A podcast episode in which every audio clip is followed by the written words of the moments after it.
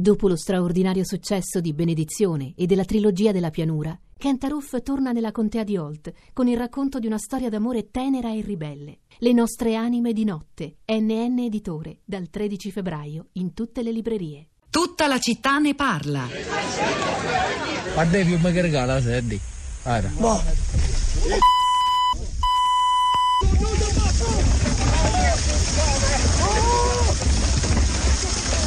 Questo ammazza la gente, ragazzi. Oh, questo ammazza la gente! Questo ammazza la gente. Ammazza la gente! Questo ammazza la gente,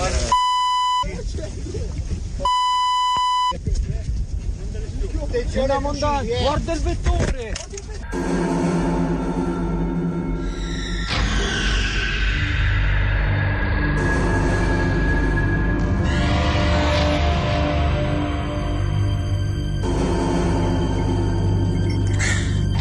Guarda Paciano, guarda. Guarda. Con le gentilesco, guarda. La matrice, guarda, tutta, tutta la conca matriciana, guarda, guarda il fumo. Guarda sul vettore, guarda. Guarda. Ha fatto una botta pazzesca adesso, pazzesca. Pazzesca. Una cosa, guarda Fuscelli che ha fatto, guarda. Guarda, guarda, una cosa spaventosa proprio. Spaventosa. Da non ricordare proprio, guarda. Pazzesco. Questo era l'audio di una registrazione di un video realizzato da alcuni cacciatori che dall'alto di una collina, forse ve lo ricorderete, videro la distruzione, nuvole di fumo che si levavano da, dai centri colpiti da una, dalla scossa forse più terribile, quella che raggiunse la magnitudo di 6.5 il 30 ottobre scorso.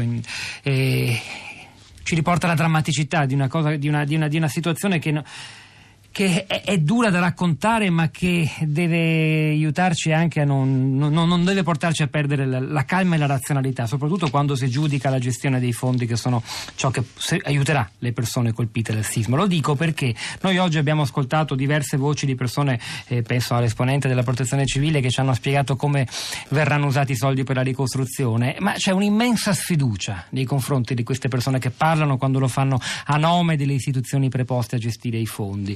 Leggo qualche messaggio, ad esempio, di questa fiducia. Non verserò più un centesimo attraverso sms perché oltre all'iter burocratico infinito non si sa dove finiscono i fondi questa è IVA. E poi ancora eh, sentire questa esponente del Ministero, in realtà era un esponente della protezione civile, eh, parlare di comitati di garanti, commissari, protocolli d'intesa per l'utilizzo dei soldi che abbiamo mandato nella prima raccolta fa addirittura cascare le braccia, poi Paolo, commissari, comitati, vicecommissari, la burocrazia prolifica e come normale usare velocemente i soldi raccolti è l'ultimo dei problemi, questo è Paolo da Milano, ma in realtà eh, ascoltatori non è così, cioè, i soldi hanno bisogno di una struttura che li gestisca, ci vuole una razionalità e una pianificazione, è chiaro che questi messaggi denunciano denunciano innanzitutto una, un'esasperazione che è tipica di tanti italiani ed è sicuramente giustificata verso eh, l'organizzazione burocratica della Stato, della, dello Stato, ma non se ne può semplicemente fare a meno invocando eh, meccanismi diretti di donazione, c'è chi chiede addirittura che ci mettiamo noi a raccogliere fondi per darli direttamente a, a, ai terremotati. E, e, mi pare un rilievo necessario insomma, a commento di quanto abbiamo sentito nella puntata di oggi che speriamo invece sia stata utile a fare chiarezza non solo sulla realtà delle zone colpite dal sisma ma anche sui soldi che si stanno raccogliendo. E a proposito di raccolta fondi prima di lasciare la parola a Rosa Polacco vi ricordo che è l'ultimo giorno eh, nel quale si possono raccogliere soldi per le scuole eh, nell'Italia colpita dal sisma 45500 la campagna di raccolta fondi promossa dalla RAI eh, per donare 2 euro da rete fissa o dal vostro telefono cellulare. Rosa Polacco, i social network. Pietro, buongiorno, buongiorno a tutti. Sui social network, eh, beh sì, l'attenzione non è più quella di, di giorni, di settimane, di mesi fa, anche se, eh, è bene dirlo, ci sono moltissimi gruppi su Facebook, gruppi locali, gruppi eh, geografici oppure gruppi di, di segmenti della società produttiva, economica e culturale delle zone colpite dal terremoto che danno vita a, um, a pagine dove eh, si trovano aggiornamenti costanti, iniziative, racconti e sono veramente molto, molto interessanti eh, da, da, visitare. Facile, basta mettere nel filtro di ricerca delle parole chiave come terremoto, come eh, ricostruzione o i nomi dei luoghi colpiti. Eh, poi c'è un messaggio che è arrivato poco fa che è molto interessante, quello di Paola che dice è chiaro che l'attenzione sta diminuendo, passata la le lacrime davanti alla tv, passata la neve, passate le immagini degli animali smarriti, abbandonati nelle valli e nei campi, cosa resta? Resta il dolore di chi ha perso tutto e ancora non vede un orizzonte.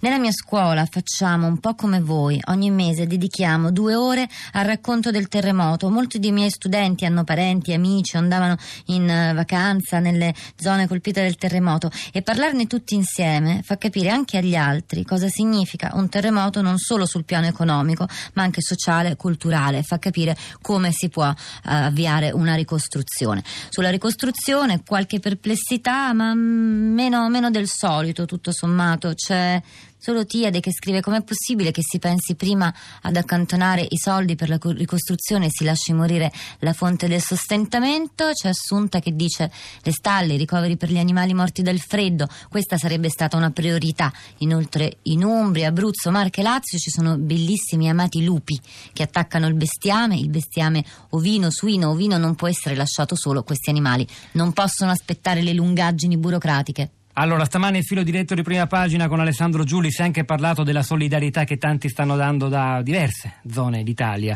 alle popolazioni colpite. Uno di loro è Andrea che si trova a Norcia per le Brigate della Solidarietà. Andrea, buongiorno, benvenuto. Eh, buongiorno, sì. Chi siete? Noi siamo, scusate ma vi sento poco, è lontano. So noi la sentiamo bene, noi la sentiamo bene, vada. Allora, noi siamo, eccoci sì, io ehm, sono in collegamento dal campo base delle Brigate di Solidarietà Attiva di Norcia che dal 24 di, di agosto stanno operando in tutte le zone del, del cratere terremoto con una solidarietà attiva che parte da tutta Italia. Noi non siamo una, un'organizzazione collegata allo Stato, ma siamo una, diciamo una, una federazione che vive con l'autoorganizzazione e con l'autofinanziamento. Nel senso che noi fin dalle prime ore del, del terremoto abbiamo attivato tramite i nostri compagni volontari presenti nelle zone colpite dal sisma le raccolte di mh, materiali di base prima necessità da portare nelle zone colpite e fin da sud ci siamo operati nelle zone di Amatrice dove Amatrice i magazzini di colli o comunque il campo che avevamo una volta l'acqua santa per andare a dare un soccorso vero e reale e dal popolo per il popolo alla popolazione. Andrea, per Siamo... saperne di più sulle Brigate della Solidarietà, noi abbiamo appena pubblicato sulla città di radio3.blog.rai.it un articolo uscito sul sito di Micromega di Giacomo Russo Spena che racconta la vostra storia per integrare le sue parole. Grazie davvero. Elisabetta da Pisa, buongiorno, benvenuta. Buongiorno. Davvero in breve, una manciata di secondi, Elisabetta, prego.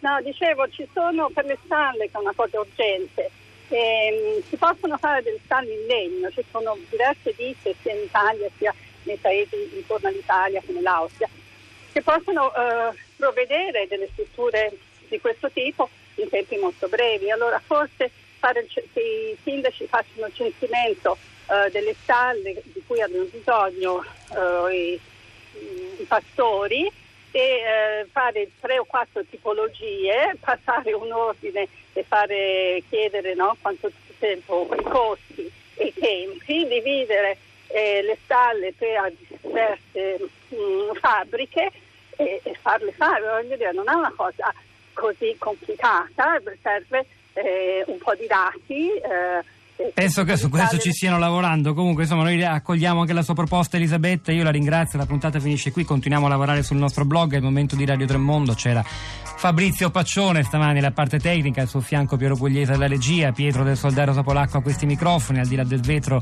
la nostra curatrice Cristiana Castellotti, Cristina Faloci, Florinda Fiamma che vi salutano. Ci sentiamo domattina alle 10.